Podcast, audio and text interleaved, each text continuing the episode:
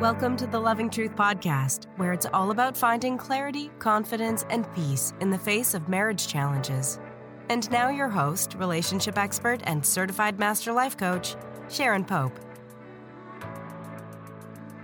Hello, loves. This is Sharon Pope, and this is The Loving Truth.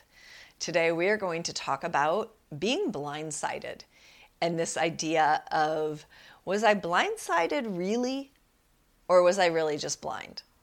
That might sound familiar. There is an artist, her name is Kelsea Ballerini, who created a song called Blindsided. It's brilliant. I'll give you two lines from the song. The truth is hard to hear, but it wasn't hard to find. Baby, were you blindsided or were you just blind? I had a client turn me on to this after she was telling me the story of what was happening inside their marriage and where they're at today. All right. So, you know, early on in their relationship, they had like a dream relationship where they were super close, you know, laughed easily, finished each other's sentences, all the things, right? And after their first child, the focus really became around taking care of the child, as often happens because children, right? But that lack of focus then on the relationship, putting all their resources towards their work and their child, left nothing left for the marriage. And so, of course, over time, they became more and more disconnected. She would tell me about how there were times that she missed him and she missed the relationship that they had. And so they would come together and they would talk about it and they would make promises about what they were going to do to prioritize the relationship. But they could never seem to keep those promises to one another. And he never wanted to talk about the relationship because he didn't want to talk about the hard stuff.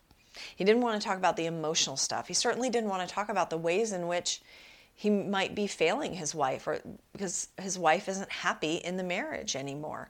And so he would say things like, What is there even to talk about? And when she would try to bring things up, he would get defensive or he would shut down. He just goes silent. He would have no opinion, he'd have nothing to add. He sort of gave up right? And so then that left her nothing really to work with. And she felt like she didn't really have an equal partner there. So she stopped. She stopped trying. She stopped trying to engage. She stopped trying to make things better. And because he didn't want to talk about it, he wasn't actively trying to make things better. And so nothing ever got better. And whenever we leave things to just magically correct themselves, what ends up happening is things don't get better, things end up getting worse. And so their communication was really bad. And then, of course, their connection was really bad. And when you're not connected and you're not communicating, you're also not having sex. So they're not connecting in any way, physically, emotionally, anything. But what they're doing is being great co parents to their son. She even joined a program, my program, called The Decision, which means I'm considering leaving. She let him know that. She didn't keep it a secret. So she's been trying to communicate. Now she's at a place of where she has one foot out the door. And she's in a place of should I stay or should I go? And she shares that with him. And still he's in denial. Still there's nothing to really ask about or inquire about or do anything differently. Like she's handling it. So I don't need to do anything. I don't need to handle it. And so, over the course of our work together, but really, this has been going on for years. Like, no woman comes to the decision to end her marriage in a few weeks or even a few months. Most of the time, it takes a lot of years of trying and retrying and getting your hopes up and then having them be let down and then trying something new and committing to a new program or something like that. And it takes years to come to a decision that for you, the marriage is complete, that it cannot evolve beyond where it is, and that you're done trying. You've done all that you can do, but you're not willing to beat your head against a wall for the rest of your life. And so then you have that very difficult conversation with your spouse, as she did. And the response she got from her spouse is, I'm so confused. I'm lost here. Where did this even come from? This is the first I'm hearing about it. I had no idea you were this unhappy. You never told me this. And so then she has to go back and justify all the ways in which she tried to tell him and tried to reach out and tried to get him to go to counseling and tried to talk to him and all the things. So she's taken all this time to get to a place of where she's now made the decision and now he wants to indulge in confusion and pretend that he had no idea. It wasn't that he didn't have any idea, it's that he didn't want to deal with it.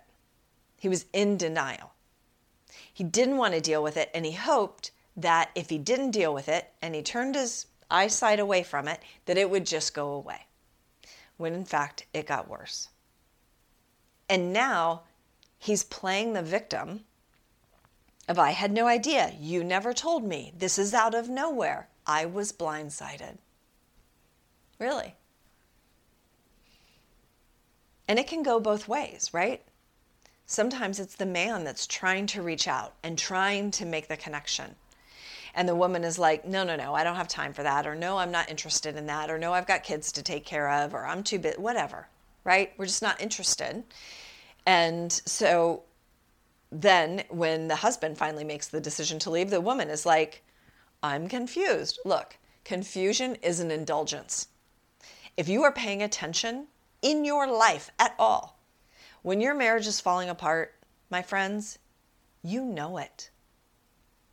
Even if you don't know it like consciously, like you know subconsciously, you know somewhere in you, you know something's not right. You just don't ask the questions because you don't really want to know the answers. It's easier to stay in denial. The problem is is that eventually denial catches up with you. Now I wish it wasn't this way. I wish it wasn't this way because I see it happen all the time. That when a woman makes a decision to end her marriage, now is when her husband wants to do all the things. Right? He wants to plan time together. He wants to communicate more and share more about your day. Now he's showing up in a new way and he's greeting you with kindness instead of contempt and he's not drinking as much as he was before maybe or he's reading relationship books or watching relationship videos. Like he's open to going to counseling. All the things that you have been trying to do for years with him or her. And now they want to do all those things. And that's when they go on good behavior. I call this, you know, when you are when you're in um, trouble in your marriage, when you can feel that disconnect, getting like, okay, this is not good that's the rumble strip. That's the the grooves on the side of the road. You know when you're driving and then you sort of veer off the side of the road a little bit and it it sort of jerks you awake. It alerts you to be awake because those grooves are so that if people fall asleep at the wheel, they don't end up in the ditch.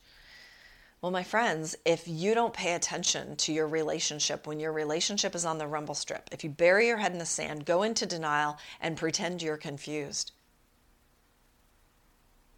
you're going to end up in the ditch. And then you can say you're confused, you can say you were blindsided, but really, really, you got to own your part in that because it always takes two people. And maybe your part was just, you know what, I didn't ask the hard questions. I didn't, uh, because I, I didn't want the hard answers. Um, maybe I, I didn't engage because I was afraid I would fail. Maybe I didn't try because I didn't know if it would work. Maybe it was just easier to avoid the conversations or to pour myself into the kids, right? Whatever it is, when you can own that piece of it, then you can get out of victim mode. But as long as you want to indulge this, like, I'm the victim here and no one ever told me and I'm completely blindsided, I think in your quiet moments with yourself, you know otherwise. Right? So, um, if you haven't heard that song, Blindsided by Kelsea Ballerini, uh, you should go listen to it. If this resonates with you at all, go listen to it, download it, buy all the things. because it's just a, a, a beautiful and brutal way of talking about look, when you're on the rumble strip, pay attention. That is the time to pay attention because that's when all the relationship stuff can make a huge difference. right? Even the little stuff, like just kindness towards one another and not contempt. Learning how to, to argue better and, and being open to your partner's perspectives and ways of thinking and ways of being as opposed to being critical of them all the time. Those little things can make a huge difference on the rumble strip. Unfortunately, those are not the things. Those are not the band aids that are going to pull you out of the ditch. It's going to take a lot more at that point. And going into denial does nothing except give it the opportunity to fester and get worse. All right? Don't be blind. If you're on the rumble strip, let's take care of it now. I might be able to help. All right, I hope that was helpful for you. And uh, until next time, take good care. If you're listening to this podcast because you're struggling to decide whether to stay or go in your marriage, and you're serious about finding that answer, it's time to book a Truth and Clarity session with a member of my team. On the call, we'll discuss where you are in your marriage and explore if there's a fit for you and I to work together so you can make and execute the right decision for you and your marriage. Go to clarityformymarriage.com to fill out an application now. That's clarityformymarriage.com.